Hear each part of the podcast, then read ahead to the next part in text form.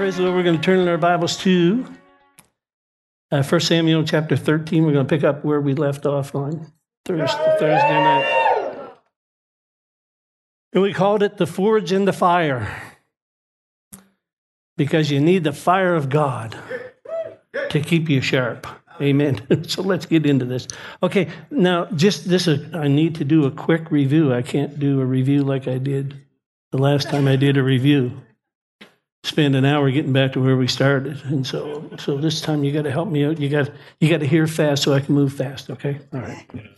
So chapter thirteen, and and again, Saul's the king in Israel, and they just had a great military victory. And how many of you know that after you have a victory, sometimes, sometimes right on the heels of the victory, just when you're sitting back celebrating, you get another attack. How many of you know you're in a war, though? You're living in a war zone, and ours is not a physical war, although sometimes when you look outside there, it looks like it. Uh, but God is in charge. God, God is about to display His glory on the earth. That's, we've, had, we've, got the, we've got the hope of the gospel. We're not lost like the world out there. I, I can't even imagine how they're dealing. Well, I do know how they're dealing. Like, I live out in the country now, of course, and so on Sunday mornings, the people that I meet on my way in, I don't have a traffic light till I hit over here, by the way, but the people that I meet, they've got their ATVs and their and their motorcycles in the back of their pickup trucks today and their little trailers running out into the country to look to escape from from a you know a tough week at work or whatever, and they don't know but then I thought, well, but half the church doesn't. Then I thought, no, it's more than half the church doesn't know. A lot of the church got real comfortable sitting home watching a little bit of Christian TV in their pajamas, and now they're still there, not realizing that this is a war, and the war is over their soul, you know. So anyway, so so Saul and Jonathan, they had they had three thousand men between them, and Saul took two thousand, gave his son Jonathan one thousand and and they went to war against the Philistines. And of course, well, actually, Saul didn't go at all. Jonathan went with a thousand people and defeated the Philistines. But then, when they came back home to the city, there was a song on the radio, and the song was saying, "Saul has slain the Philistines." Even though he had nothing at all to do with it, he took credit for it. And the message, the takeaway from that is found in, in Peter chapter 5. You know, pride comes before a fall. So it's not good to take credit for things that actually in the kingdom of God, it's not good to take credit for anything because God does it all anyway. It's Him. I mean, you know it's all Him, and if there's anything good in you, it came from Him. right? Like, you know, the famous preachers that we can think about, if, if it wasn't for the anointing of God, you wouldn't even know who they were, right? So, so it's God that does it all. So, anyway, so this is what took place. And uh, it says, Jonathan smote the garrison, verse, uh, verse uh, 3, in Gibeah, and the Philistines heard it. And Saul blew a trumpet. And that's when you, you know, they didn't have the radio, but he knew how to get, get it out there. And so he blew a trumpet and throughout the land, saying, Let the Hebrews know, let the Hebrews hear let all of Israel hear and say, Saul has smitten the garrison of the Philistines. How bad is that? and they went to Gilgal. We're not going to read, read about Gilgal in Joshua chapter 4. But then look in verse 5, it says, And then the Philistines gathered themselves together to fight Israel with 30,000 chariots. Like Solomon in his best day had 1,400. So 30,000 chariots with maybe six to eight horses apiece coming across the land, the ground would shake. And inside that chariot, there was archers, there were the, the, the, pilot, and they had weaponry. On the wheels, they had blades that would cut the legs off the soldiers that they were approaching. There was 30,000 of them. And it goes on to say there were 6,000 horsemen. And here's, here's Israel. A couple of thousand. I think at this point they, they had 600 people with them. Can you imagine what was going on in their minds? It's like today with all the liberal, godless, humanistic people that are out there, the church running and hiding. Because how, what can we do against so many? It's like we're sadly outnumbered. The world keeps getting worse and worse, brother. Now there might be. I got a text this this morning. There's a storm heading your way. I, I texted back and said, "Yeah, it's a storm of glory." Hallelujah. You want to talk? Yeah. Come on, like you know, get out of that negative mindset and begin to think. Expect God to move in a mighty way. If the world could change in March because of something that the devil did, I bet you it surprised the devil what, what, how, how, how well it worked. Wow. Church is still hiding. Still hiding. So, anyway, 30,000 people. This is total intimidation. 30,000 chariots, but total intimidation for a small group of people that love God. But no different than David and Goliath. No different. And Goliath all Goliath was was an opportunity for David to rise up and, from obscurity and be seen. Now, when I think about that, I think that's the same thing for the church. This is an opportunity for the church to rise up from obscurity and be seen.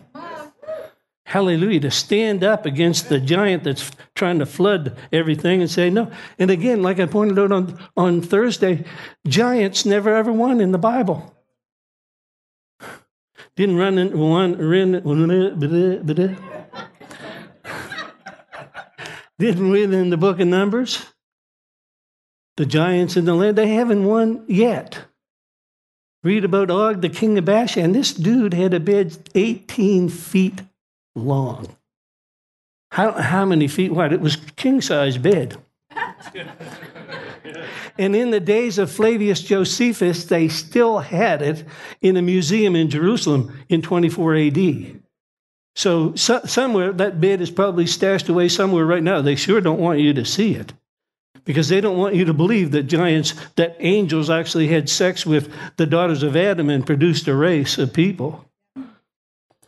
And even now, I'm not sure, you know, the Bible talks about tares sown among the wheat, even today. Like, some people, don't they just seem too evil to be believed? Like not an ounce of goodness in them anywhere. Like I, I don't understand that, and I'm not. I'm not trying to get into that right now either. Okay, hallelujah, hallelujah. So, but look at this. It says 6,000 horsemen, and the people were like the sand of the seashore for a multitude. When I read that the first time this year, I got thinking, well, isn't, didn't Jesus say that it's your Father's good pleasure? Fear not, O little flock. It's your Father's good pleasure to give you the kingdom. you know, you look at people in this room and say, well, they don't seem very mighty or very powerful. The weapons of our warfare are not carnal, but they are mighty through God to the pulling down of strongholds. You are strong in the Lord and in the power of his might. And you are, you are, because He's in heaven. I know he lives in here, but you know, he's in heaven. You're on earth. The head is in heaven, the body's on earth. If he wants anything done, he needs you. That's the, I know he's sovereign, but he set it up to work in conjunction with humans. He doesn't do anything unless somebody prays. He doesn't, inter- he doesn't interfere. He won't force his will on anybody, but he gave you a voice.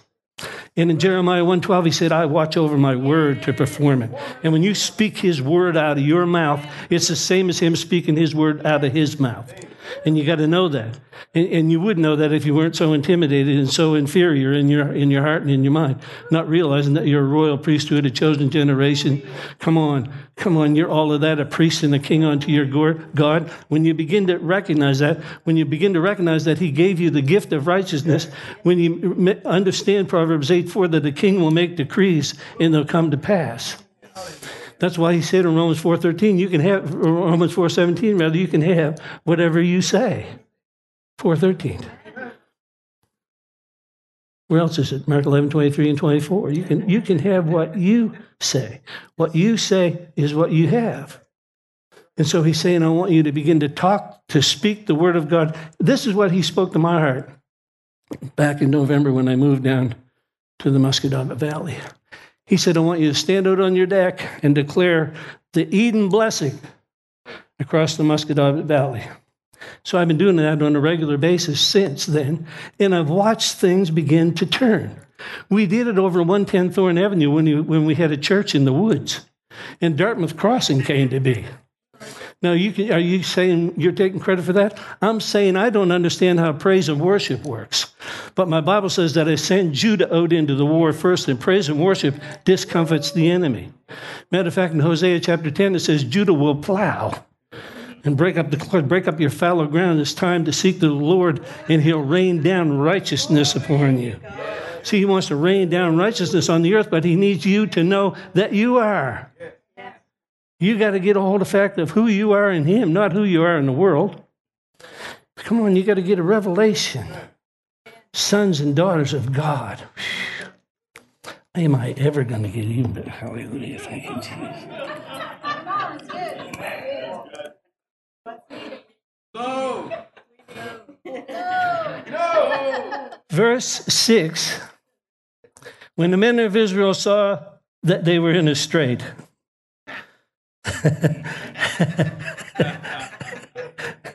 they were crapped out.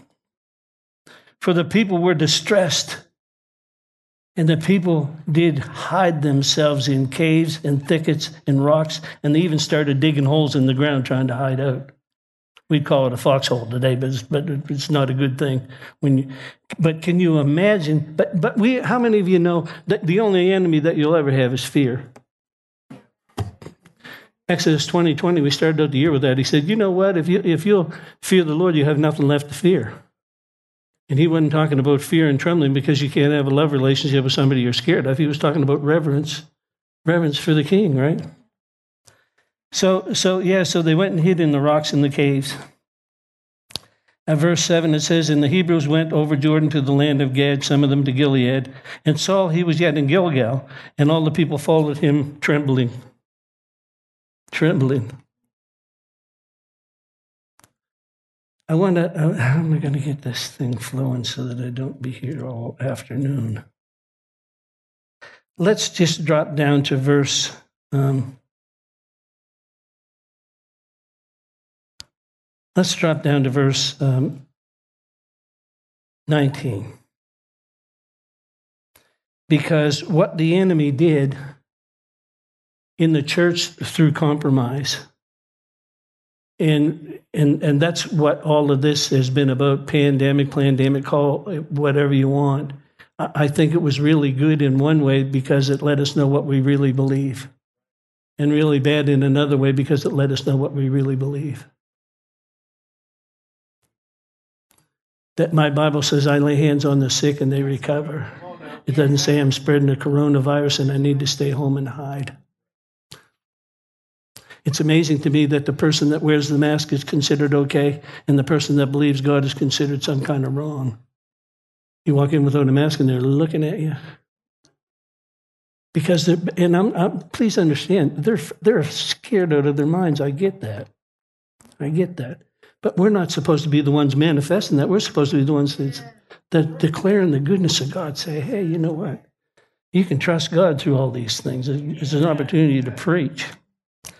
But anyway, in verse 19 it says, There was no smith found in Israel. So what the what the Philistines did was they came in and took away the forge so that no one could make any weapons. And so without any weapons, what are you going to do? I mean, I don't even know why they had to do that. They had them so far outnumbered anyway, but now they've got no weapons in, in, in the whole camp. And so they took away the forge which is to take away the fire. And it's the fire of God that fires you up, that makes the that makes your sword sharp, tempers the steel in your life. And without that, you're nothing. So he said, There was not a smith found, for all the Philistines said, Let's take the, unless they make spears with it. So, you know, without the forge, that's the fire of God gone out of the church the word can't be shaped unless it's shaped in fire. How many of you know that if you've been serving God that you know, Timothy chapter 2 says, endure hardness as a good soldier. How many of you know that hard things come against you? How many of you know that you are in a war. It's not a physical war like these guys, but th- this war was told to us so that we could understand our place. They had a physical war and had to go into a physical promised land. But my Bible says, your Bible says in 2 Peter 1 and verse 4, that he gave us exceeding great and precious promises, not a promised land, but promises that we might partake of his divine nature. I'll guarantee you, if Jesus was on the earth today in a physical form with his disciples, he would not be wearing a mask hiding over on the Mount of Olives. He'd be going in and bringing hope to people. Would they like it? No, the religious, no, they didn't, you know, they didn't necessarily appreciate what he said either, but it didn't back him into a corner. It made him bolder. Amen. Okay, let's drop down to verse, uh, verse 22. So it came to pass in that day, the day of the battle, that there was neither a sword nor a spear found in the hand of any of the people except Saul and Jonathan. Two swords in all of the country, and Saul's was in its sheath. The Word of God, you know, come on, the Bible says that the Word of God is alive and powerful, Hebrews 4.12, and sharper than a two-edged sword, piercing to the dividing asunder of the soul, the spirit, the joints, the marrow, discerning the thoughts, the intents of the heart. It's letting you know, come on. And again, Ephesians chapter 6, the sword of the Spirit, which is the Word of God.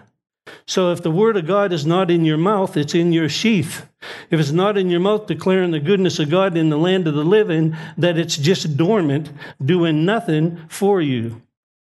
If it's in your if it's in your sheath and doing nothing, it's just like what had happened to Saul. He lost everything. The garrison of the Philistines went out from the passage at Michmash. And then Jonathan in verse 4 of chapter 14. He said there's a way between the passages. He said there's a rock outcrop, outcropping here and one over here, uh, one in each direction. And one of them represents the shining, and the other one represents thorns.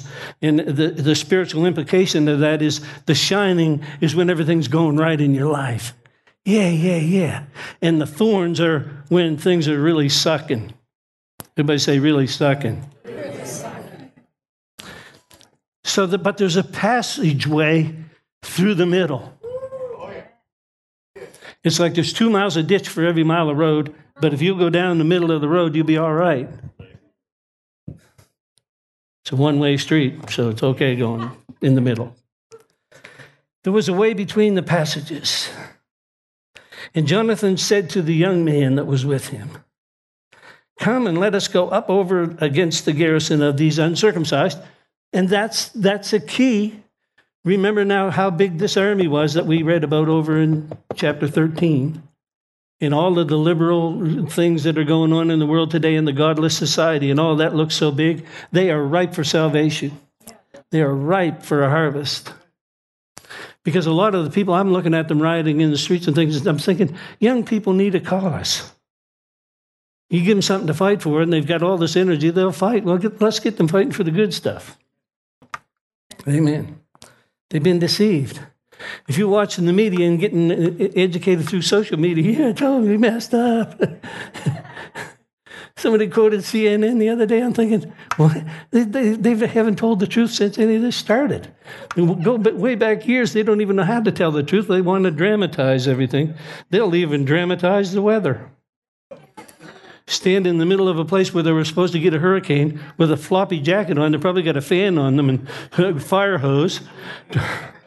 well, it's not as bad as we expected. but it's still really windy right here, right now. What a pile of junk, man. Do people buy into it? Anyway, let's get back to Jonathan said, to the young man that bore his armor. Come, let's go over against the garrison. Now, a garrison's about 20 people of the uncircumcised. It may be that the Lord will work for us. Look at this, because there's no holding back the Lord, whether by many or by few. You and God are a majority. Right. And if you can get somebody on earth that will really agree with you, any two on earth, touching anything, it shall be done. Amen. So he can do it by many or by few. He said, in other words, I've got a sword. There's a place where we can cross over. Let's go. And this guy, like Silas with Paul, said, okay, let's, let's, let's do this. But he says, look at this, behold, I am with you according to your heart. Then said Jonathan, behold, we're going to pass over and uh, we're going to discover ourselves to them. And of course, when you read that in English, you know, today's English, you'd say, they're going to walk over and the enemy's going to be over there and they're going to say, hey, we're right here.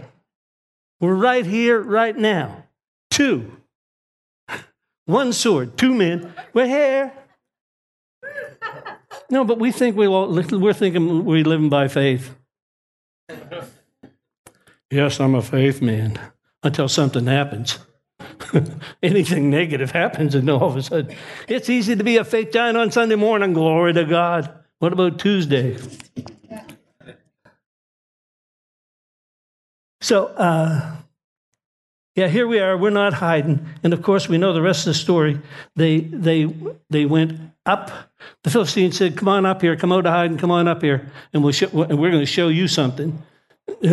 That's what they said to them. Come on up here. We're going to show you something. And so they went up. And Jonathan had a sword, and he killed the first guy. Took the sword from that guy and gave it to the gave it to his his armor bearer. And between the two of them, they whipped everybody in the house. But again, it wasn't it wasn't physical.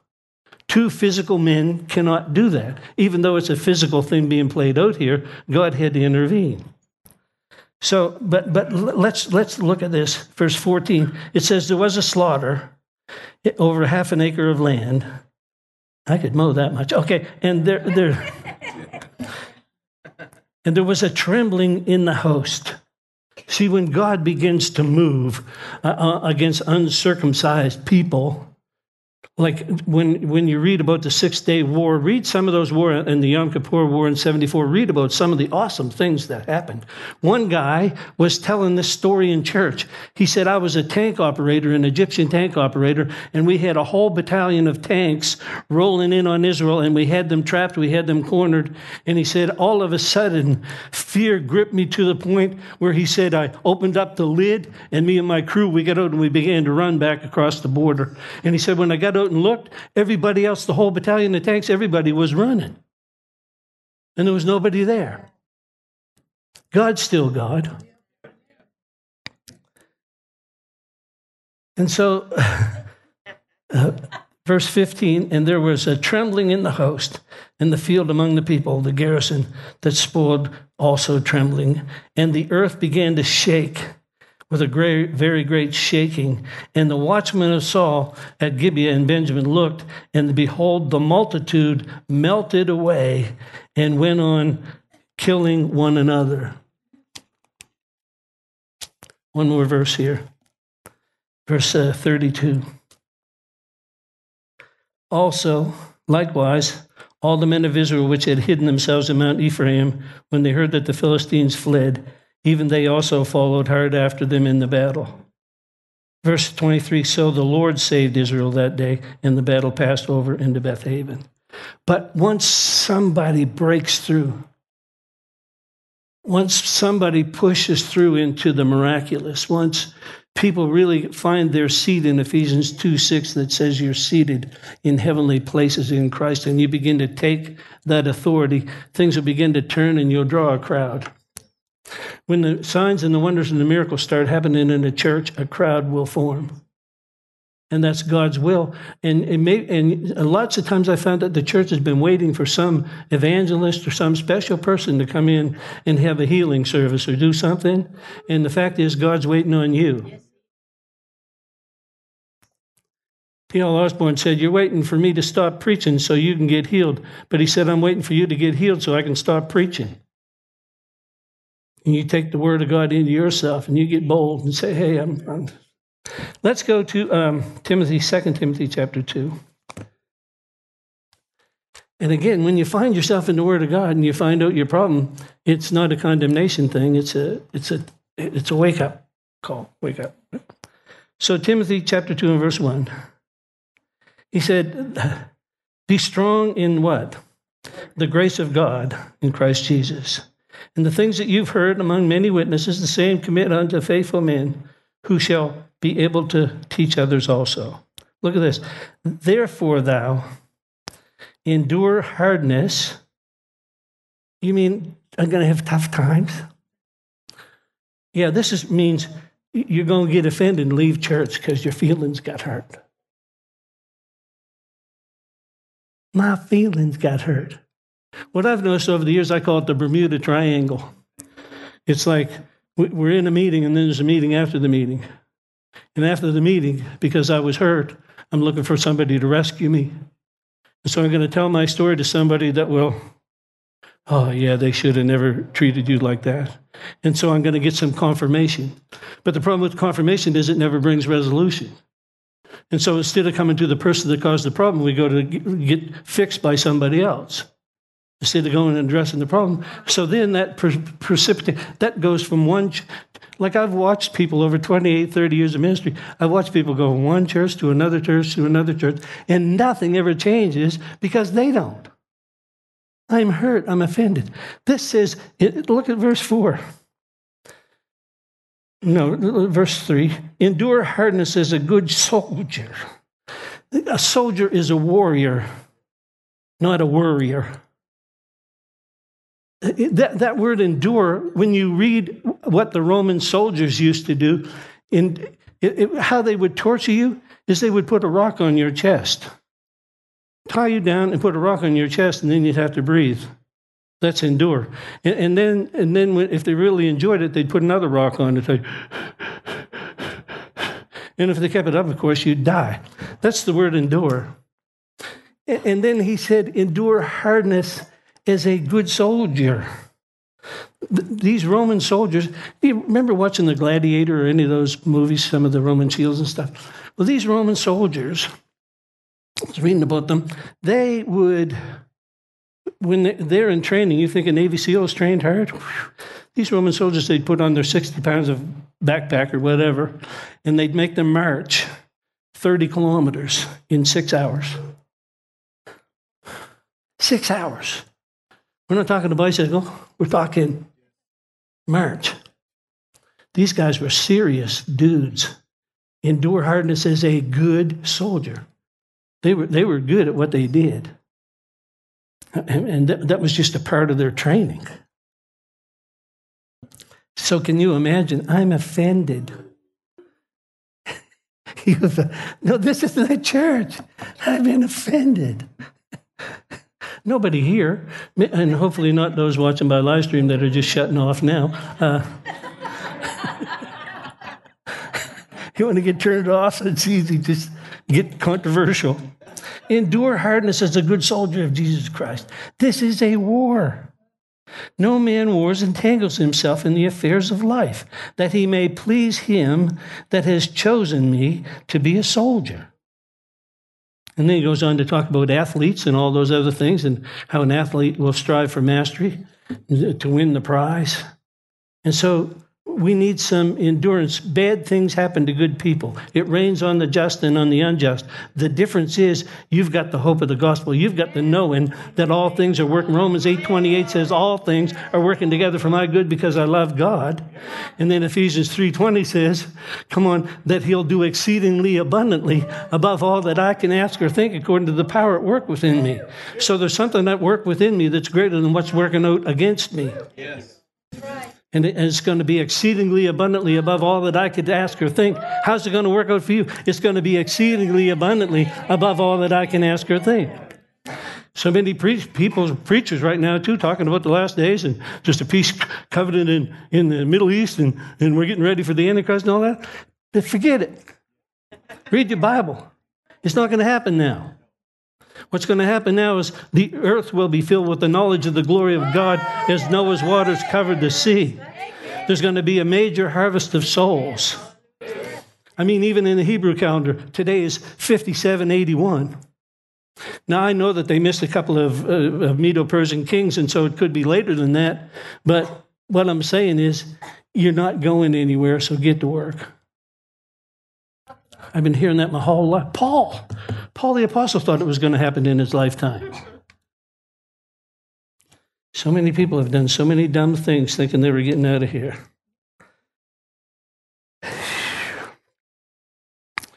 No man that wars entangles himself with the affairs of this life that he may please him that is chosen to be a soldier. Let's go to 2 Corinthians chapter 10. Because in, in, in 2 Corinthians 10 verse 3, it says, The weapons of our warfare, is that what it says? Are not carnal but mighty.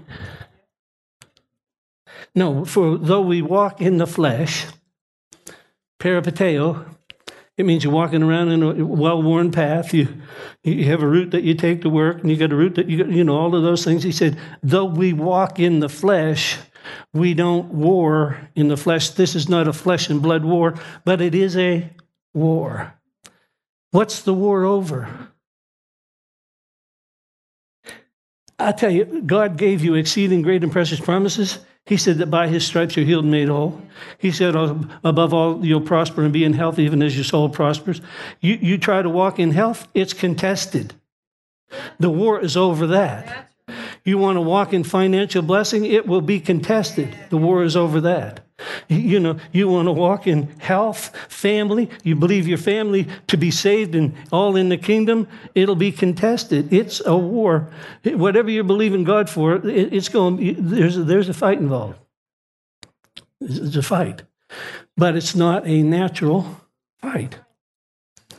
We wrestle not against flesh and blood, but you're in a war.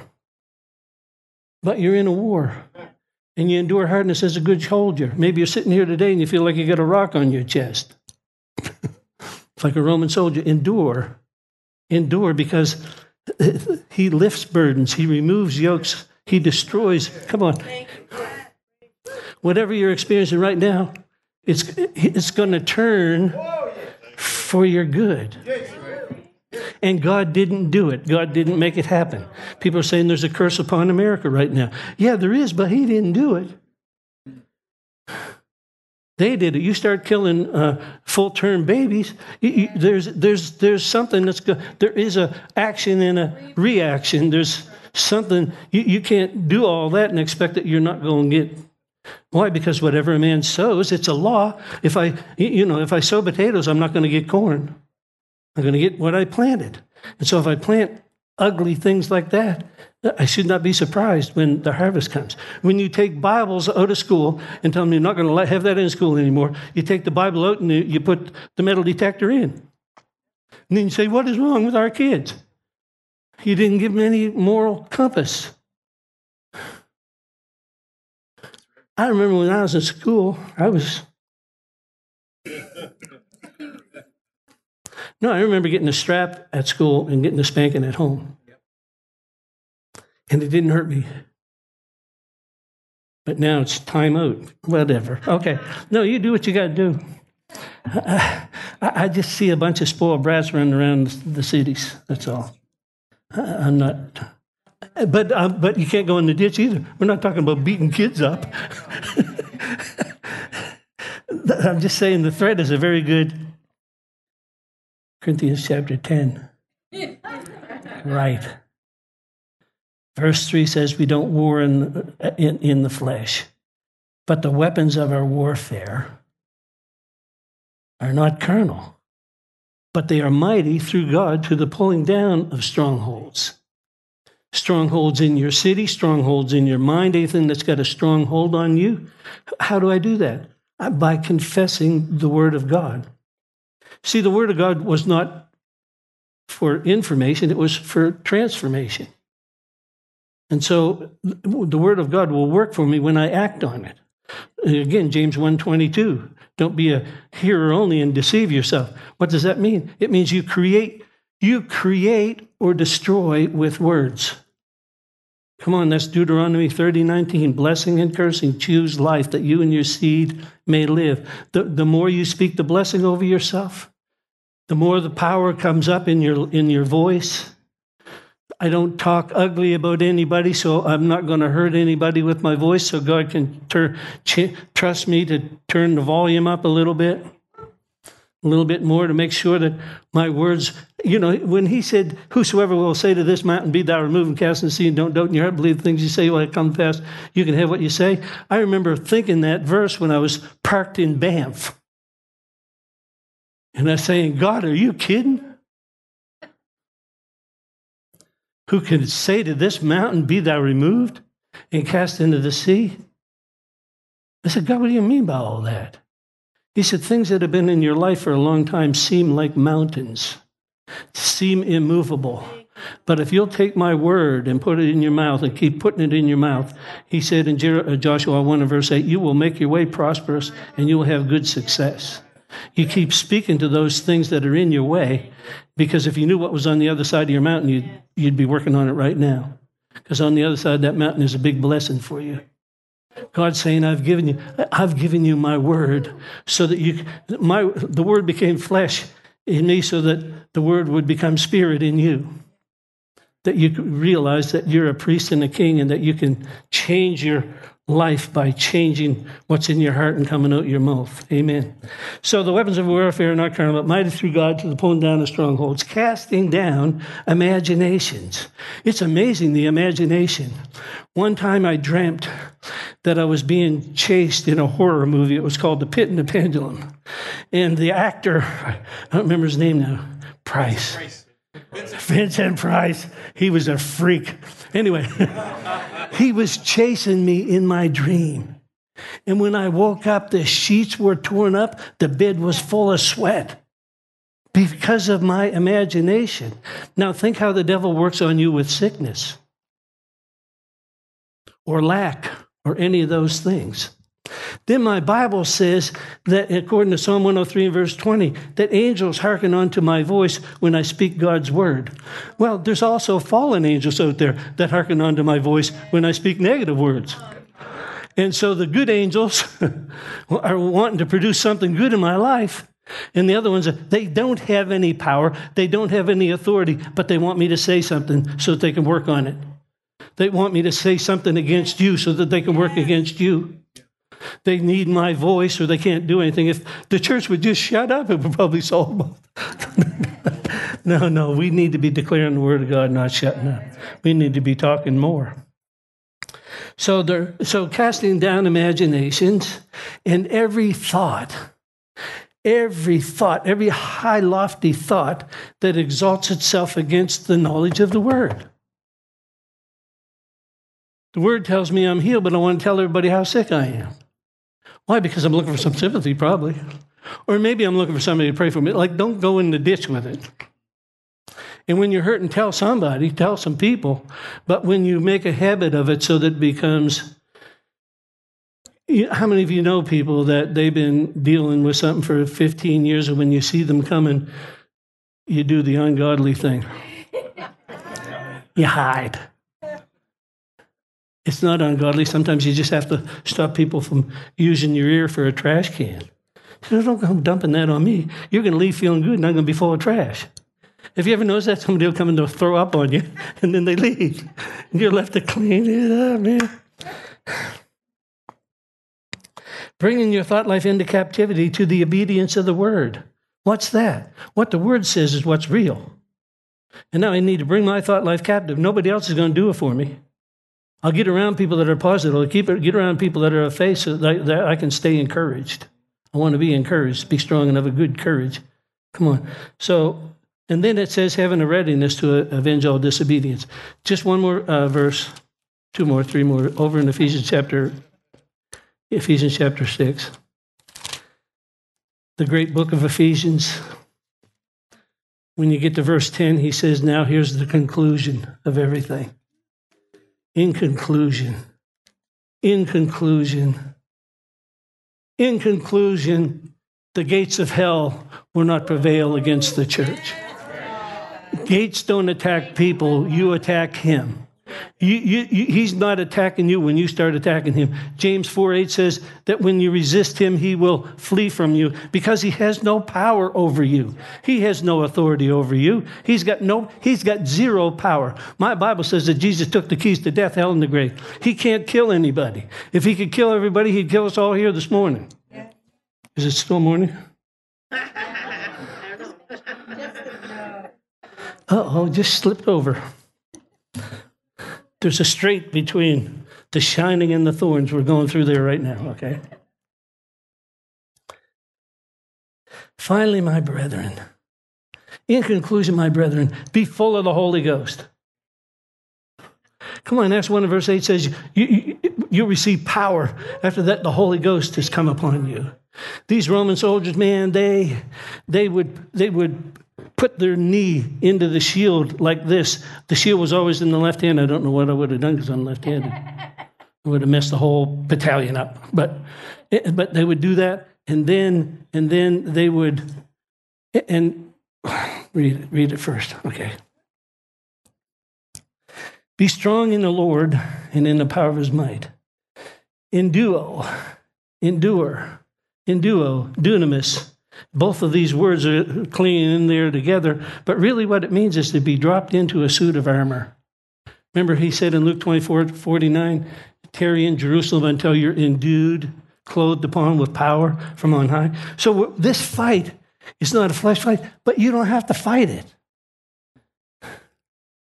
All you do is hang on to the word of God. So he says, Be strong in the Lord and in the power of his might. That's the word enduo, and it's kratos, and it's ischus. It's all of those authority and power words that he talks about. But notice that it's in the Lord. It's in the Lord. And then he, and then he says, put on the whole armor of God. And we get the idea that it's defensive armor that you may be able to stand in an evil day. But the word for stand is the word histemi. You ever heard tell of an antihistamine? Histamine means to stand and, and with, with an aggressive posture. Like you're not defending yourself. Every weapon is warfare. The breastplate of righteousness. He, God, made him to be sin for us who knew no sin, that we'd be made the righteousness of God. Righteousness is a weapon, it's an offensive weapon. When you receive the gift of righteousness, you'll reign in life by one Christ Jesus. Having your loin belt with truth. The word of God is shed abroad in your heart by the Holy Ghost. The love of God is shed abroad in your heart by the Holy Ghost. So having a loin belt of truth means the truth is that I'm more than a conqueror through him who loved me. The truth is I'm an heir of God and a joint heir with Jesus. I got the truth on. I got it for a helmet, my salvation. Why? Because I cast down all those imaginations and high thoughts that exalt themselves against the knowledge of God, and I bring my thought life into captivity because I'm enduring hardness as a good soldier. Then I got my feet shod with the preparation of the gospel of peace, and those Roman shoes had spikes in them. Nobody's going to push you back. Why? Because the gates of hell are not, not going to prevail against you. It's you're, you're going forward, and you're going shoulder to shoulder and you don't break rank. Watch those movies. They link their shields together and they march and they put terror everywhere they went. That's, that's why God said in Chronicles chapter 12, learn to walk shoulder to shoulder. Learn to be united. Learn to be in unity. It doesn't mean that you agree with everything. It means you're not disagreeable. It means you're not in the Bermuda tri- Triangle. So Rick has a problem with me, and he goes to Paul, looking, looking for comfort, looking to be rescued. Yeah, Pastor should have never treated you like that. You're absolutely right, Rick. Paul's responsibility? No, Rick, we need to, we need to go see Pastor. We need to bring this to resolution because most of the time, most of the time, it's a misunderstanding. Most of the time, what you thought you heard, you didn't hear. Can I get an amen? No, but I've watched over 28, 30 years of ministry, like I said, churches all over this area that have been busted up. And I go and I see a face, oh, yeah, you used to be over there, and then you're over there, and then you're over there. But there's no change in their lives because they've been running from the very thing that needs to be confronted. You, you know, you, you, because when we begin to understand one another. Loving one another gets a whole lot easier. Misunderstanding is a miss. And by the way, I'm sharing this with you right now. No one, there's not an incident here. That's not, no, what's he talking about that? I'm just talking about it. I'm not talking about it. There's nothing going on here except God is good all the time. Amen. Praise the Lord. So, but then he says, he says, the sword of the Spirit, which is the word of God. How you're going after your enemy is not a physical, we don't wrestle. Eh, eh, he said it's not a carnal fight, it's the Word of God. It don't matter what's going on, things are being contested in your body, things are being contested in your finances. You don't throw up your hands and say, God, what am I supposed to do? He told you. Be strong in the Lord and in the power of His might. Like I remember when my kids were sick when I was, they uh, were younger, if I could have done anything. I mean, you know, if you could do anything for a sick child, you would do it, right? Well, how do you think God would be any different? But I've got to do what He said do. Sympathy doesn't work, compassion does. But when He tells me that, that I need to speak the Word of God over my body when I'm sick, then I need to do that. Now, I'll tell you times, I remember one time I had a pastor friend uh, with a huge ministry in the States, and he called and he said, I need you to pray for me. He said, This thing is too big for me. And that's a good thing. How many of you know that's a good thing? So that's why I say don't get ditched out and say, I can't tell anybody. You need to talk to people. You need to get encouragement from people. So don't, don't think, well, I'm a faith person. I can't say anything. Yeah, you can. And you can come up for prayer anytime you need it. Man, I tell you right now, when I first got saved, I told you already, I, if somebody had tuberculosis, I was in the prayer line. no, no, I just wanted to get prayed for. Any kind of disease. Somebody had a back problem. Yeah, that's me. I just wanted prayer because I knew that there's an, a transference, there's anointing that flows, and I wanted to get it all. I've seen Sundays when I had a strong anointing on me and I went home and fell asleep because nobody came and got it. And it got heavy, heavy, heavy, put me to sleep. I've seen other times when I pray for a bunch of people and leave here bouncing with energy because people drank it all. Yeah, so. We hope this message has encouraged you in your relationship with the Lord. For more information and ministry resources, we invite you to visit our website at www.newcovenantchurch.ca. We look forward to you joining us next time as we continue to live victoriously.